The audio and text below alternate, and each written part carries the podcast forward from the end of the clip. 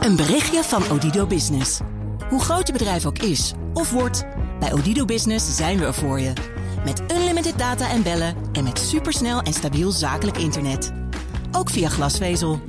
Ontdek wat er allemaal kan op odido.nl/slash business. Het kan ook zo. BNR Nieuwsradio. Boekenstein en de Wijk. Hugo Reitsma. Hybride dreiging disinformation, sabotage, cyberattacks. en de krijgsmacht van de toekomst. In the old days, it wasn't so very difficult. You'd see a line of soldiers coming across a borderline and you'd know conflict was underway. De commandant der strijdkrachten over de veiligheid van Nederland en de NAVO Ja, er wordt op dit ogenblik wel gedacht dat in een ingewikkelder wereld. het Westen in een vorm van oorlog eh, eh, verwikkeld is met, eh, met Rusland. Dat heet hybride oorlogsvoering. new threats, new challenges like energy, like cyber, like media, like this strange uh, green human beings. Uh, you know. Welkom bij Boekenstein aan de Wijk, op zoek naar de nieuwe wereldorde. Met in de studio. Hij is zeer actief op cyberterrein. We noemen hem daarom hier ook wel onze virtueel deskundige. Arend-Jan Boekenstein. en als het gaat om zaken als desinformatie en ondermijning... kunt u altijd rekenen op Rob de Wijk. Inderdaad, hoe meer hoe beter. Gelukkig is hier ook luitenant-admiraal Rob Bauer... commandant der strijdkrachten. Welkom, meneer Bauer. Goeiedag. Hallo. Veel dreigingen voor de NAVO. En dan noemde ik nog niet eens eh, Trump, Macron, Erdogan... Die, die deze week eh, bij de NAVO-top in Londen ruziend over straat gingen. Dat ziet er toch niet lekker uit? Nee, het zag er aan de voorkant zeker niet eh, lekker uit. Het voordeel was dat datgene waar ze zeg maar oneenigheid over hadden, wel op straat is gebleven. Eh, en uiteindelijk tijdens de top er gelukkig eh, de broodnodige eenheid eh, werd getoond. En dat er water bij de wijn gedaan is, ook door Erdogan, op een, op een belangrijk onderwerp. Namelijk dat hij mee is gegaan in het zogenaamde Graduated Response Plan. Dus de, het plan waarin staat hoe we, hoe we kunnen reageren als er een dreiging is in de Baltische Staten. Baltische Staten, ja. Ja. komen we zo verder Dus het is eh, heel belangrijk dat er uiteindelijk eenheid eh, was tijdens, eh, en, tijdens de top. Ja. Rob, Arjan, zien jullie ook dat de NAVO weer ongeschonden een top is doorgekomen? Nou ja, het is wel een beetje eh, magertjes als eh, het succes van de top wordt afgemeten aan het feit dat je geen ruzie hebt en dat de boel niet uit elkaar klapt. Hè, dat had sowieso al een basis moeten zijn. Eh, ik ben het er wel mee eens hoor dat eh, onder de gegeven omstandigheden dat je op die manier eh, positief over die top kan praten. Maar waar er denk ik enorme behoefte aan is, is een echte nieuwe gedragen politieke visie. Van waar gaan we naartoe? De oude politieke visie, de oude NAVO-strategie, die stamt uit 2010. Dat dit ding is inmiddels eh, verouderd. Hè. Dat is nog van voor de annexatie van de Krim in 2014. En dat betekent dus gewoon dat je opnieuw eens even moet gaan nadenken... van hoe je met die gezamenlijke, die collectieve defensie omgaat. Wat is er nou precies voor nodig? En hoe ga je dan bijvoorbeeld die 2% waar iedere keer over wordt gesproken... hoe ga je die dan precies besteden? Nu ontbreekt de mogelijkheid om dat politiek uit te leggen aan den volken. Hè, Dat is een probleem. Misschien ter waarschuwing voor meneer Bauer, die bekijkt de zaak optimistisch. In dit programma is het glas altijd half leeg. Dat is altijd zo. Nou, ik ga toch tegenwicht aanbieden.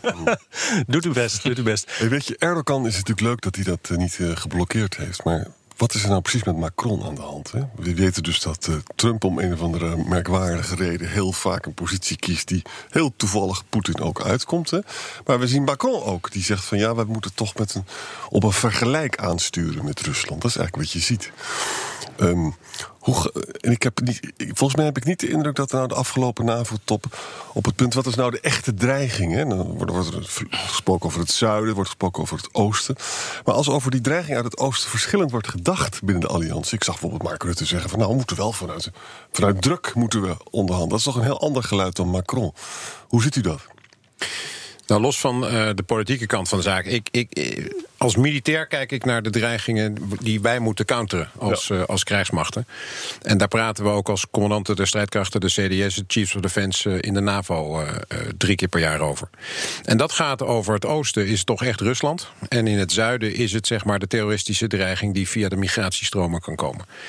En het is ontegenzeggelijk zo dat eh, als je in, eh, in de Baltische Staten woont, dan kijk je anders naar de dreiging voor de NAVO dan wanneer je in Italië of in Spanje woont. Want in die laatste twee landen, Italië en Spanje, daar zullen ze meer zorgen hebben, begrijpelijkerwijs, over de migratiestromen uit Noord-Afrika. En in de Baltische Staten, en ik ben daar ook regelmatig geweest. Daar voel je die dreiging ook bij wijze eh, van spreken fysiek. Als het gaat over de Russische aanwezigheid aan de andere kant van de grens. En de truc is om, en, en, en dat is ook het belang voor de NAVO, dat we die beide dreigingen erkennen. En zorgen dat we uh, de beide dreigingen als het ware kunnen bedienen om te zorgen dat die landen allemaal aan boord blijven. Want we zijn allemaal lid van die vereniging... waarin niet alle belangen altijd helemaal gelijkgeschakeld zijn. En naarmate er steeds meer mensen lid worden... dit jaar geloof ik gaan we naar nummer 30, uh, 30ste lid dat is ingewikkeld om iedereen altijd natuurlijk aan boord te houden. Ja, dat is, en dat is een wel aardig om uh, dat te communiqué te lezen dat in Londen is uh, geproduceerd. Want iedereen wordt daar bediend. Hè? Uh, terrorisme wordt ja. expliciet genoemd. Rusland wordt expliciet genoemd. En ook, interessant genoeg, China wordt ja. expliciet genoemd. En dat wordt in relatie ook gebracht met de hele 5G-discussie... waar we het in dit programma ook regelmatig over hebben gehad. Met andere woorden, iedereen wordt wel bediend in, dit, in dat NAVO-communiqué. En daar is dus wel een volgens mij is dat ook onderdeel van de hele consensusmachine. Nou, als militair kijk ik er naar niet vanuit de politieke context, maar van de, milieu, ja. de beide dreigingen worden bediend. Hè? Dus ja. dat is natuurlijk belangrijk. Ja. Omdat uiteindelijk, het is een, de alliantie is natuurlijk en een politieke organisatie, maar ook een militaire organisatie. En daar, eh, daar, daarvoor sta ik zeg maar aan, aan, aan de lat. En die militaire organisatie, meneer Bauer, was de afgelopen jaren vaak te vinden in verre landen ver buiten NAVO-gebied, Afghanistan en Mali. Nu gaat het weer veel meer om, om dat eigen grondgebied. Wat betekent dat voor de, de inrichting van de krijgsmacht? Ja, eigenlijk zie je sinds nou ja, 2008 Georgië, 2014 Oekraïne, dat uh, we met elkaar uh, uh, tot de conclusie zijn gekomen dat de Russen als partner eigenlijk niet realistisch is op dit moment. En dat we dus de Russen weer meer zien als een dreiging. En uh, dat betekent dat we teruggaan. En dat dus de hoofdtaak 1, de verdediging van het NATO-grondgebied. En voor ons, by the way, geldt ook nog het Koninkrijk. Hè, dus we hebben ook nog in het Caribisch gebied een stukje waar we, waar we voor moeten zorgen. Uh, dat we uh, meer aandacht besteden aan die verdedigingstaak. En dat betekent dat we meer klaar moeten staan uh, om te zorgen dat de. wat dan in het Engels deterrence heet, hè, dus de afschrikking. afschrikking. Op het moment dat je de tegenstander duidelijk maakt dat wat er aan de andere kant staat van hun dat dat serieus is en geloofwaardig, uh, dat ze zich twee keer zullen bedenken voordat ze de stap zetten. En die geloofwaardigheid heeft dus te maken met eenheden die klaarstaan op een bepaalde termijn, zoveel dagen, zoveel weken, zoveel maanden. En in de tijd wordt dat steeds meer. Hè. Zo is dat hele systeem opgezet. Dus binnen zeven dagen hebben we de snelle flitsmacht, de VJTF. Uh, dan komt de NATO Response Force binnen 30 dagen. En zo wordt het steeds meer naarmate de, het conflict langer duurt. Nou, en daarvoor moeten wij steeds meer eenheden klaarzetten. Dat zijn de afspraken die de regeringsleiders hebben gemaakt. Nou, en als je dat wil, dan hoort daar ook ja, als dat, dat klaarstaan kost geld. Want dat betekent dat je munitie moet hebben, ja. dat er voertuigen klaar moeten staan, dat je de gereedheid van de eenheden op, de getraindheid van de eenheden op orde moet hebben, dat alles onderhoud heeft gehad, dat de mensen er zijn, dat ze getraind zijn, de spullen hebben. Nou, dat hele verhaal is hoofdtaak 1 steeds meer. En dat gaat bij de huidige krijgsmacht, die een bepaalde omvang heeft, natuurlijk ten koste van iets anders. En dat is hoofdtaak 2. Wat we sinds de val van de muur steeds meer hebben gedaan. Dat waren de zogenaamde oorlogen die je als het ware zelf kunt kiezen. De wars of choice. Hm. Waar we uh, ook in onze systematiek eigenlijk alles op hebben ingericht. Hè. De artikel 100 brief waar, we, als, waar de regering zegt tegen de Kamer... we willen deel gaan nemen aan een conflict. Dat gaan we met zoveel militairen doen. Dat past in, in, in het kader van het buitenlands beleid. Dat, die hele discussie, daar nemen we dan ook de tijd voor. We kunnen ons erop voorbereiden. We gaan strategisch transport bestellen. Uh, we, we, we doen de aanvullende trainingen die daarvoor nodig zijn. Dat is allemaal planbaar. Maar de war of necessity dat is de huidige situatie waar we klaar voor moeten staan. En dat is de, als meneer Poetin lelijke dingen begint te doen in de Baltische Staten, dan is dat op een dag een feit. Ja. en dan moeten we daarop reageren. Maar het interessante is, kijk, critici die zullen zeggen... ja, waar hebben we het nou eigenlijk over? Want die Poetin die geeft, nou wat is het, iets van uh, 60, 65 miljard uit uh, in euro's aan... Uh, aan Rusland, uh, aan uh, defensie. En uh, vervolgens moet je zien dat alleen al in NAVO Europa vier keer zoveel wordt uitgegeven. Reken je de Amerikanen bij eens tien keer zoveel. Dus ik bedoel, wat is dan het probleem? Hè? Dat wordt natuurlijk vrij snel gezegd. En waarom moeten we dan naar 2% toe? Ja, nou twee dingen daarop. Eén, de kosten van de Russen. Uh, dat is niet zozeer waar ik naar kijk. Ik kijk naar wat ze hebben klaarstaan. De dreiging. Hè? Hoeveel legerkorpsen, hoeveel divisies, hoeveel tanks, hoeveel jachtvliegtuigen, hoeveel raketten, hoeveel ballistische missiles enzovoort. Dat is waar we naar kijken. En als je kijkt naar die dreiging. Dat is wel weer een hoop, ja. Dat is echt een hoop. Uh, en als je kijkt naar die dreiging, dan heeft de NAVO eigenlijk gezegd: wil je dat kunnen uh, adresseren, die dreiging? Op een geloofwaardige manier, dan heb je een bepaalde hoeveelheid spullen en mensen nodig. Uh, en dat gebeurt in de afgelopen jaar, elk jaar wordt er opnieuw naar gekeken. En wat je ziet als gevolg van de veranderingen sinds 2014, is dat de NAVO zegt: we hebben eigenlijk meer spullen nodig. Wat is dat de, sinds de Krim? Dat is sinds de Krim. Ja. is eigenlijk die grote omslag gekomen. Hè, dat we de Russen niet meer als partner zien, maar als, als dreiging. Uh, in samenhang overigens met dus die dreiging aan de zuidkant, hè, met de, de terroristische dreiging, dat die twee dingen samen zorgen voor een bepaalde dreiging. En dat moet om, te, om dat te kunnen adresseren, is er een bepaalde hoeveelheid spullen en mensen nodig. En de kosten die daaraan gekoppeld zijn, bedragen ongeveer 2% van de optelsom van alle bruto nationale producten. Dus die 2% is niet zomaar een getal. Dat is wat het kost om die dreiging te kunnen adresseren. En, en dat speelt ook nog ja. het probleem van dat je dus, uh, dit is heel belangrijk, maar ook de cyberwarfare. Ik bedoel, ik las gisteren, het is echt ongelooflijk, dat Russische hackers hebben dus Iraanse hackers hebben ze gehackt. En toen hebben ze daarvan uit, met een, met een Iraanse footprint, 35 landen hebben ze weer allemaal, allemaal beïnvloedingscampagnes gedaan. Hè. Zij gaan daar veel verder in dan wij. En, experts zeggen nu van eigenlijk zou je ook daar offensief moeten gaan opereren. Wij zouden zelf ook in die landen mensen moeten gaan beïnvloeden. Dat ook daar speelt deterrence. Wat vindt u daarvan? Nou ja, deterrence uh, is er. Uh, kijk, ik denk dat we zijn uh, sinds 2012 eigenlijk bezig serieus op het gebied van, van cyber. Ehm, de inlichtingendiensten. En sinds 2014 hebben we het Defensie Cyber Commando opgericht. Ehm, die twee clubs zijn langsmand, dat durf ik hier echt uh, te zeggen, doen mee in de Champions League van de cyberwereld. En dat betekent dat wij hele goede mensen hebben. dat als het gaat om het Defensie Cybercommando, richten die zich vooral op offensieve cyber. Dat hebben we ook vanaf het begin gezegd. We waren een van de eerste landen, denk ik, die daar openlijk over waren. Dat we aan offensieve cyberwapens werken. En wat de stand daarvan is, daar kan ik niet over praten. Want dat zegt iets over nou ja, wat je kunt. En, uh, dus dat, dat, dat is operationeel uh, geen onderwerp. Maar dat we daar in toenemende mate uh, iemand anders een, een klap kunnen uitdelen, dat is een feit. Het is wel zo, en dat is het interessante van deze nieuwe wereld, dat de hele besluitvorming daaromtrent voor een deel soms ja, ongemakkelijker is dan de fysieke wereld. Omdat. Uh, wat, wat moet je je erbij voorstellen? Ook voor de, uh, zeg maar voor de Tweede Kamer. Wat, wat gebeurt er dan precies als we een cyberwapen inzetten? En hebben ze dan het inzicht? En ik denk dat dat een uitdaging is. Maar, maar Russen zitten bijvoorbeeld gele vestjes op te hitsen... of de Zwarte Piet-discussie. Dat, dat soort rare dingen gebeuren. BNR Nieuwsradio. Boekenstein en de Wijk. Op zoek naar de nieuwe wereldorde. Dit is Boekenstein en de Wijk. En het programma is natuurlijk niet zonder Arend-Jan Boekenstein en Rob de Wijk. Mijn naam is Hugo Reitsma en onze gast is commandant der Nederlandse strijdkrachten Rob Bauer. Cyber hebben we al genoemd. Zwarte Piet noemde Arend-Jan al. De wereld is ingewikkelder dan ten tijde van de Koude Oorlog. Maar toch moeten we ons grondgebied nu weer uh, verdedigen. Zijn we daar, meneer Bauer, nu klaar voor dan? Nou ja, een deel van die 2% discussie gaat over dat er meer nodig is. Hè, dus, uh, en dat gaat over de spullen en over de mensen. Als je, als je meer wil klaarstaan, als je het langer wil kunnen volhouden, als er meer slagkracht uh, nodig is, dat zit allemaal in die 2% discussie. Wat je ook zag in de afgelopen twee, uh, twee jaar, is een discussie die gelukkig is opgekomen. En dat gaat over: kunnen we de spullen dan vervoeren hè, van Nederland naar het front, bijvoorbeeld?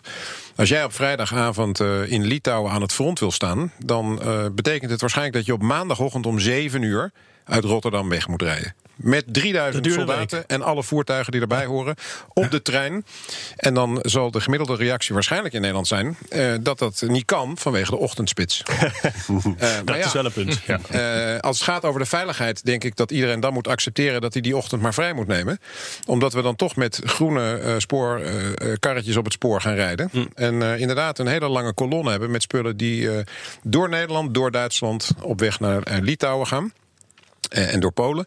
Dus uiteindelijk geldt dat we gekeken hebben in de afgelopen twee jaar. eh, is, is ons hele wegennet, zijn alle viaducten, eh, is het spoor, zijn de havens eigenlijk nog ingericht op dit soort taken. En kan dat? Nou ja, wat je ziet is dat we eigenlijk na de Koude Oorlog, door het idee dat het nooit meer fout zou gaan in Europa, de eisen, de hogere eisen aan infrastructuur die de NAVO stelde, klassiek, namelijk er moesten ook tanks over een brug heen kunnen rijden. En daardoor moeten er iets meer pilaren onder, hè, want het is gemiddeld genomen een tank is eh, 70, 80 ton. Dus, ehm, eh, dus op het moment dat je dat eh, eh, eh, kunt laten varen. En dat dachten we in de jaren 90. Dan wordt een brug goedkoper. Eh, dus die infrastructuur is op een aantal punten minder sterk dan nodig voor deze eh, transporten. Dus we zijn nu met elkaar in Europa aan het kijken naar wat komen we tekort. Daar is ook wel wat geld voor vrijgemaakt. 6,5 miljard in Europa is vrijgemaakt voor deze verbeteringen. Nou is dat, klinkt dat heel veel geld, maar als je naar heel Europa kijkt, dan is dat geld denk ik vrij snel op. Maar het gaat niet alleen over infrastructuur, het gaat ook over als we bij de grens komen, gaat de, gaat de slagboom dan omhoog? Of moeten we eerst kijken of alle papieren kloppen? En dat gaat over het transport van munitie, het transport eh, van brandstof, van wapens, waar enorm veel regels voor zijn. In vredestijd zeg ik. En we hebben afgesproken, in oorlogstijd gaan we allemaal, eh, dan kan dat. Maar je ziet natuurlijk met name met oefeningen en in een periode van spanning als het nog geen oorlog is, dat eigenlijk al die regels die steeds eh, zwaarder en strenger zijn geworden, dat dan ja, je eigenlijk enorm veel barrières hebt. En dat is onderkend eh, door iedereen en daar wordt nu ook aan gewerkt. Maar volgens mij heb je nog wel wat meters eh, te gaan. Want eh, er zijn bijvoorbeeld nauwelijks meer voldoende platte karren van de spoorwegen. Oh, De Bundesbahn die heeft die, die inventarisatie ook gemaakt. Dat is er niet meer. Dus waar zet je al die spullen op? Dan mag je ook hopen dat het niet in oorlogstijd gebeurt of dat het gaat escaleren. INF-akkoord is opge eh, eh, opgezegd. En dat kan leiden tot nieuwe wapensystemen... waarmee je dus die hele aanvoer eh, kan, kan blokkeren. Dus dat is nog, nog geen don deal om alles Nee, te krijgen. nee dat, dat hoor je me ook niet zeggen. Nee. Dus ik denk dat de omschakeling van die wars of choice naar de wars of necessity, waar ik het over had, dat betekent dat op het moment dat er op de knop gedrukt wordt, eigenlijk door de tegenstander, want die bepaalt dat de oorlog begint, dat je dan heel veel dingen eigenlijk in een hele korte tijd moet kunnen. Ja. En daar zijn we eigenlijk onvoldoende op ingericht. Maar om nog even terug te komen op uh, Arend Jan Zwarte Piet. Uh, dat is onderdeel zeg maar, van hybride oorlogsvoering. Hybride dreigingen. Uh, wat er, Kunnen we dat nog even weer... definiëren? Ja, de misschien? hybride dreigingen zijn eigenlijk wat Rusland wil, is je probeert de individuele NAVO-landen te ondermijnen. Uh, door middel van fake news, beïnvloedingscampagnes, maar ook uh, door middel van aanslagen. Skripal hebben we gezien een, uh, ruim een jaar geleden in Londen. Net is weer bekend geworden dat er een Tsjetsjeense rebel is, is doodgeschoten in, in Duitsland. Ja. Dat, daar gaat toch een hele schok door dat land dat dat gebeurd is.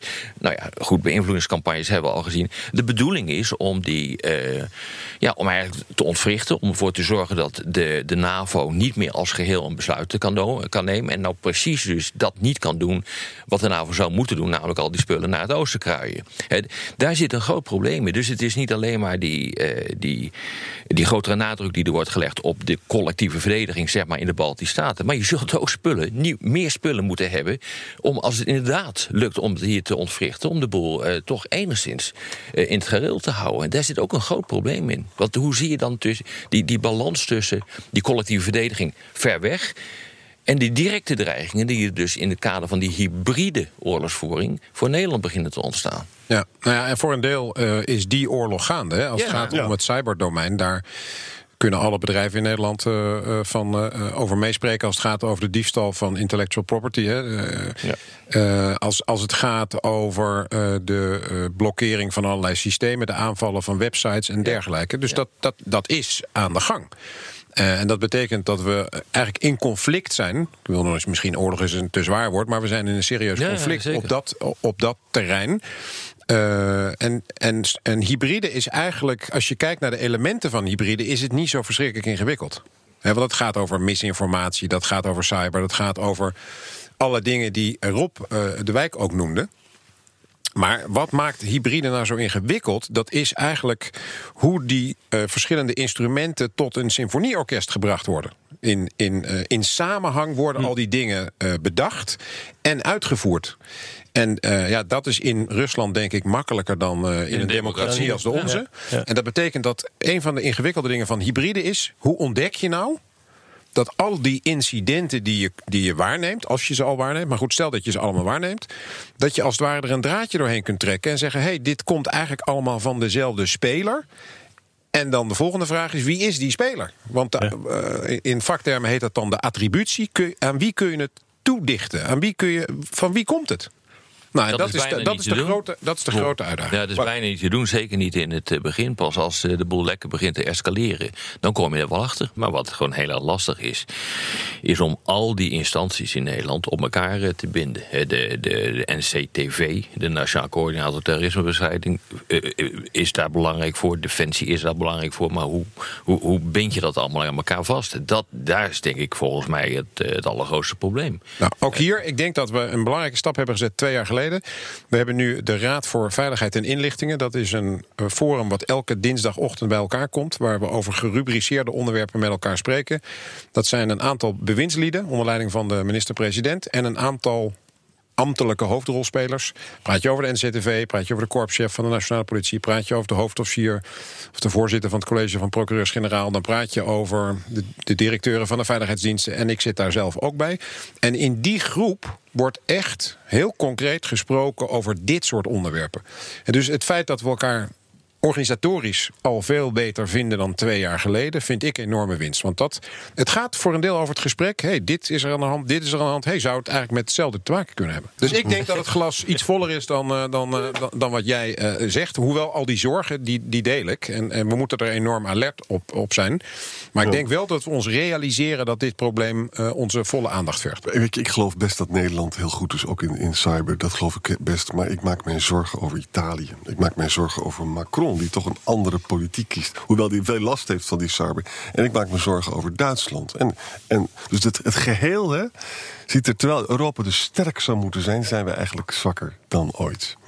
En dan hebben we ook nog eens een keer Trump, die af en toe de artikel 5 relativeert. Dat gaat nu weer wat beter. Hè? Nu kon hij zeggen in, uh, in Engeland van... Uh, nou, ik, dankzij mij gaan jullie weer een beetje naar de 2%. Dus was die, had hij een mooie rol. Maar voordat hij het weet gaat hij weer over artikel 5 uh, beginnen. Maar kijk, die positie van Amerika wordt sowieso anders. Ik bedoel, die is al jaren aan het veranderen. 2011, ja. toen Hillary Clinton als minister van Buitenlandse Zaken heeft gezegd... de pivot to Asia, we gaan ons veel meer richten. Ja. We gaan ons veel meer richten op, op Azië. Uh, onder Obama was dat. Dat is natuurlijk logisch. Uh, Amerika moet zich veel meer gaan richten op Azië. Dat betekent automatisch dat het ten koste gaat van, van Europa. Dus je krijgt automatisch discussies over hoe je dat in Europees verband veel beter kan, kan, kan verbeteren. met andere woorden, hier is wel wat aan het veranderen op dit ogenblik. Ja, nogmaals, als ik redeneer vanuit de dreiging, ja. dan begrijp ik ook dat uh, Amerika zich ook steeds meer moet richten naar Azië, want dat heeft met China te maken. Uh, en dat was ook het interessante van deze top, dat China zo nadrukkelijk genoemd werd. Uh, dus dus de, de opkomst van China. Uh, is, een, is, is natuurlijk voor, misschien niet voor het NAVO-grondgebied direct een, een fysieke dreiging.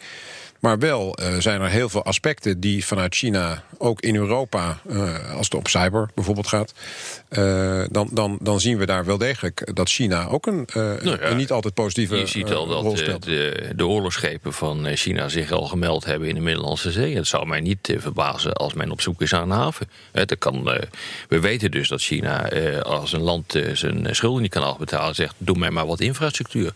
Wat gaat er met Montenegro gebeuren? Die begint nu in zo'n situatie te komen. Het zou me niet verbazen als we over een jaar of zo een discussie hebben over een haven die moet worden afgestaan door Montenegro, NAVO-lid.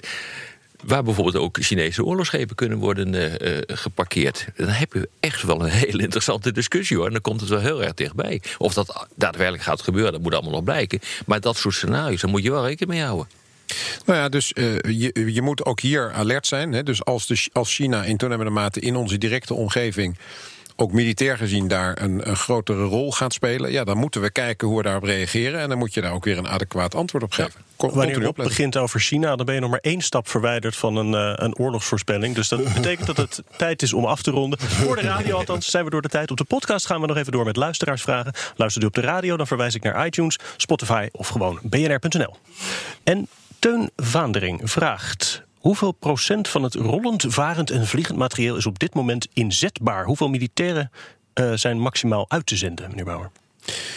Nou, A, eh, dat, dat percentage dat varieert natuurlijk over de tijd. Eh, in algemene zin zie je dat wij ehm, bezig zijn om onszelf eigenlijk te herstellen. Dus het herstel van de gereedheid, van de, van de gereedheid na al die jaren van bezuinigen, dat is een enorme inspanning. Uh, dus daar zijn we mee bezig. Dat heeft te maken met uh, reservedelen kopen. Dat gaat over uh, het, het, vinden van het juiste personeel. Een grote uitdaging op dit ja. moment.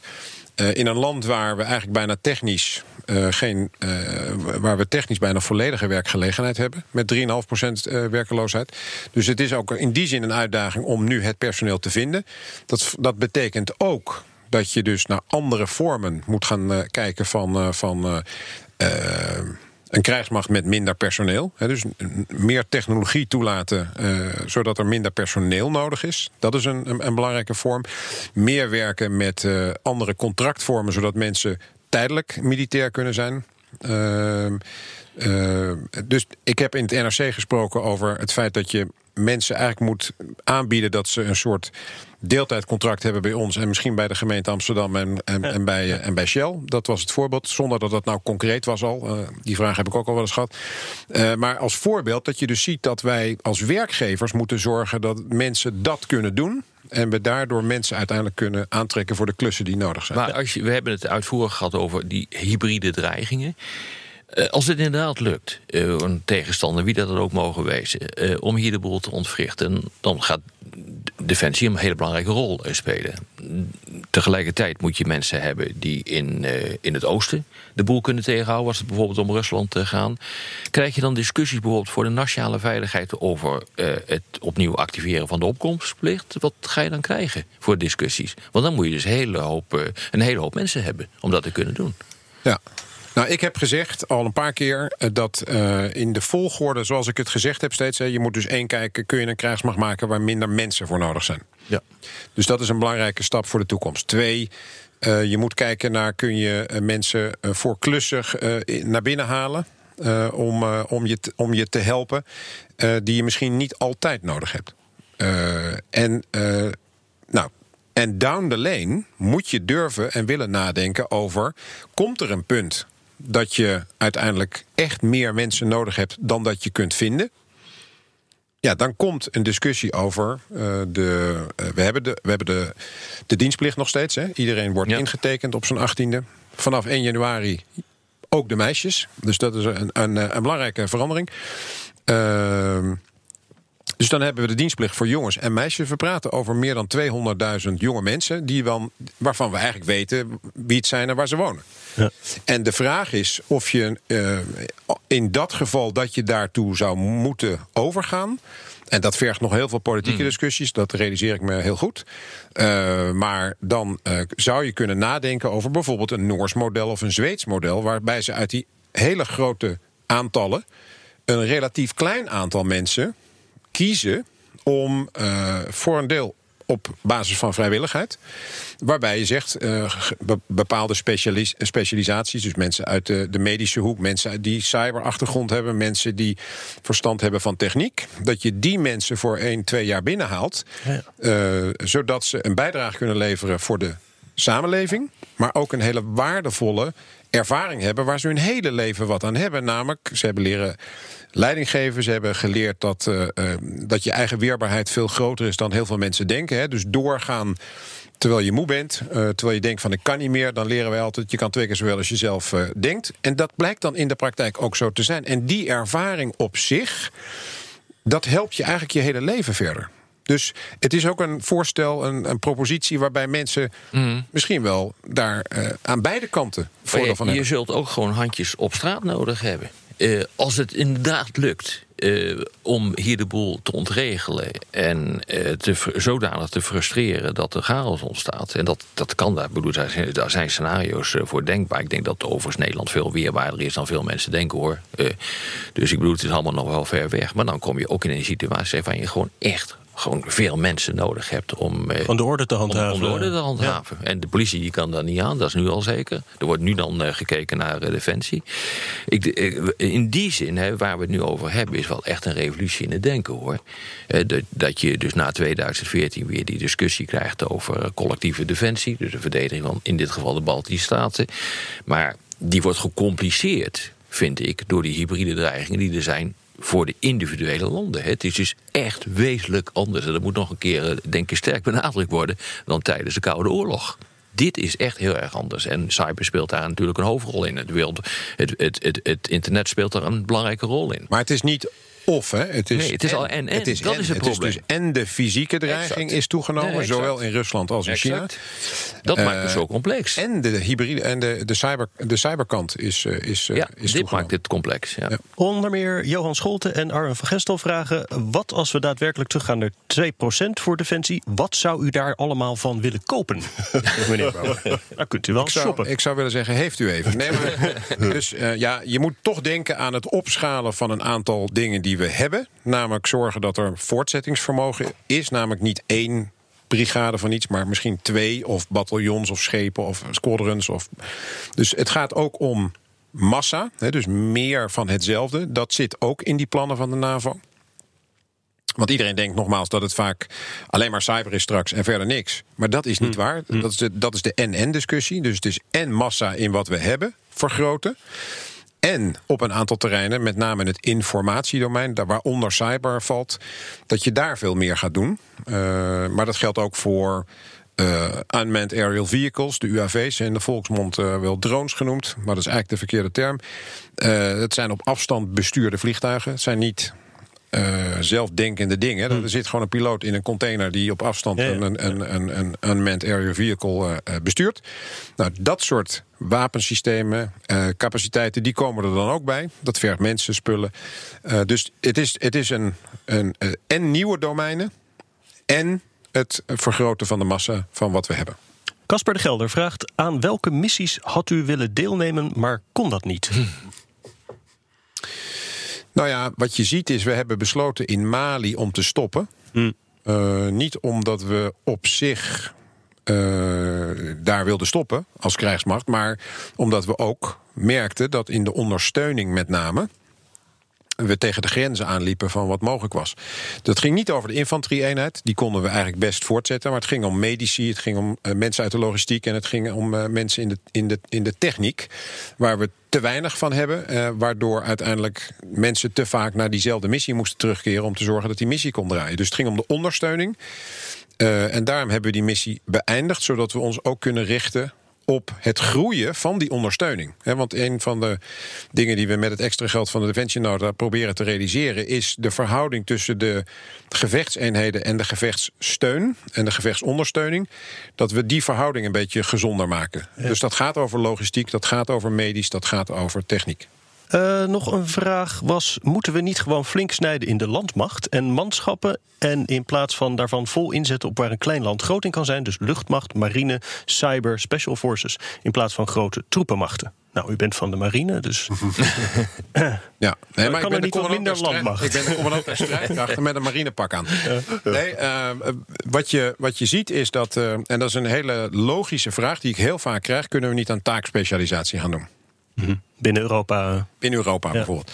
Uh, dus het ene land de landmacht, het andere land de luchtmacht en het derde land uh, de marine.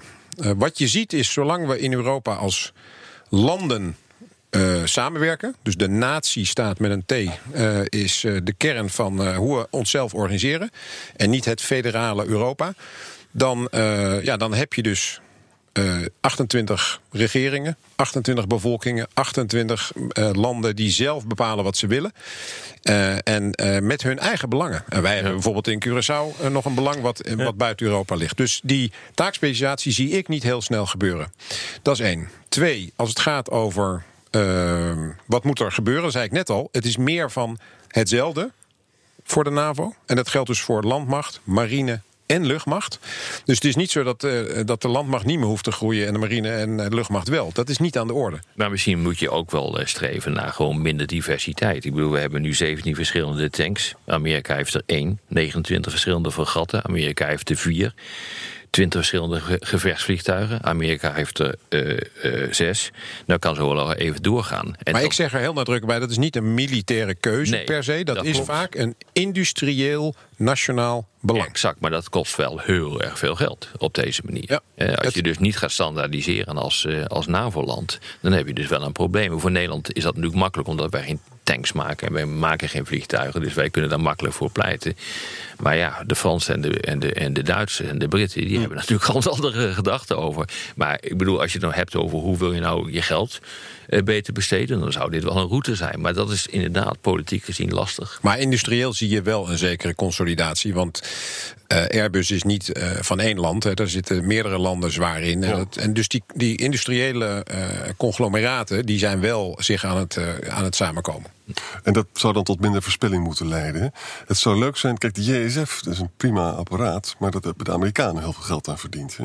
Zou het nou niet aardig zijn over 20, 30 jaar dat we een Europese. Dat is natuurlijk geprobeerd hè, met de Eurofighter. Ja, maar dat is dus allemaal mislukt. Maar als, stel je voor dat we dat dan, dat dan wel voor elkaar krijgen in de toekomst. Dat zou natuurlijk ook economisch heel gezond zijn. Hè? Overigens, het Nederlands bedrijfsleven verdient ook geld Ja. aan de F-35. Dus het is niet alleen de Amerikanen. Ja, maar als er wat minder geld naar die luchtmacht gaat, dan kan je een hoop schepen verkopen. Maar mijn punt is, Nou, als commandant der strijdkrachten... is dat de dreiging is in de lucht, op het water en op het land. En die willen we als land zelf kunnen adresseren ook Ja. nog. En niet alleen maar afhankelijk zijn van iemand anders. Dus als, de, als wij de marine zouden hebben eh, eh, afgeschaft... en de Belgen zouden dat doen...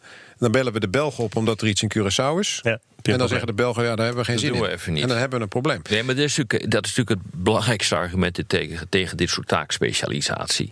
Je moet er dan 100% van op aankunnen dat een ander land jouw taak overneemt. En dat kan je niet. En dat, dat blijkt nu ook. Dat is precies de discussie waar we mee zijn begonnen. Eh, wat bleek in, eh, in Londen. Ik bedoel, er zijn grote verschillen. Dus je, je kunt niet in alle omstandigheden, vind ik, ervan op aan dat een ander dat dan wel gaat doen. Ja. Frans Nijhoff vraagt: waarom voegen wij ons onder Frans gezag met ons marineschip in de straat van Hormuz? We hebben slechte ervaringen met het Franse commando. Denk aan Srebrenica. Ja, het, het ingewikkelde van dit soort vragen vind ik dat als je eh, altijd teruggaat naar één moment waar het minder goed is gegaan, dan zou je voor de toekomst dat nooit meer kunnen veranderen. En dat vind ik niet terecht. Het gaat erom dat ik als eh, commandant der strijdkrachten nu kijk naar is het goed geregeld als we onder de Fransen deze taak gaan uitvoeren. En daar is mijn antwoord naar mijn minister ja geweest. Hè. Mijn militair advies is aan de minister geweest dat dit goed eh, te regelen is.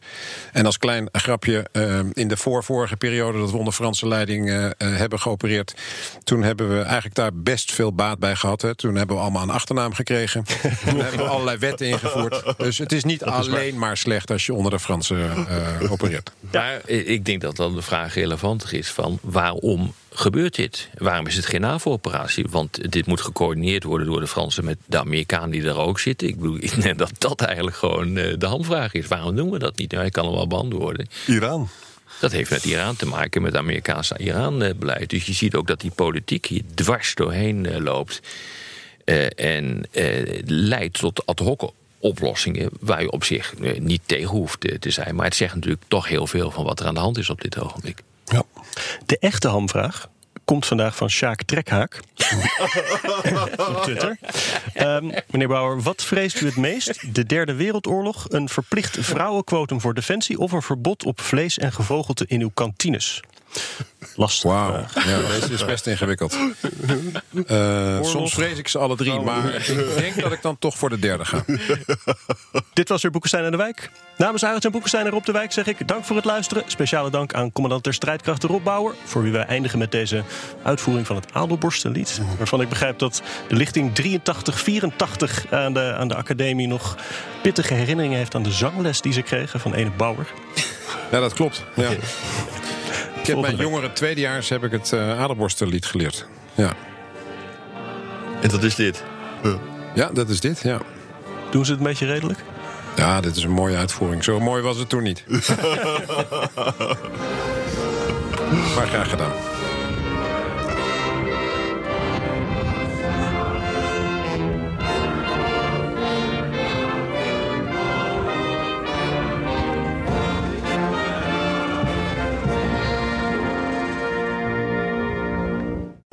Een berichtje van Odido Business.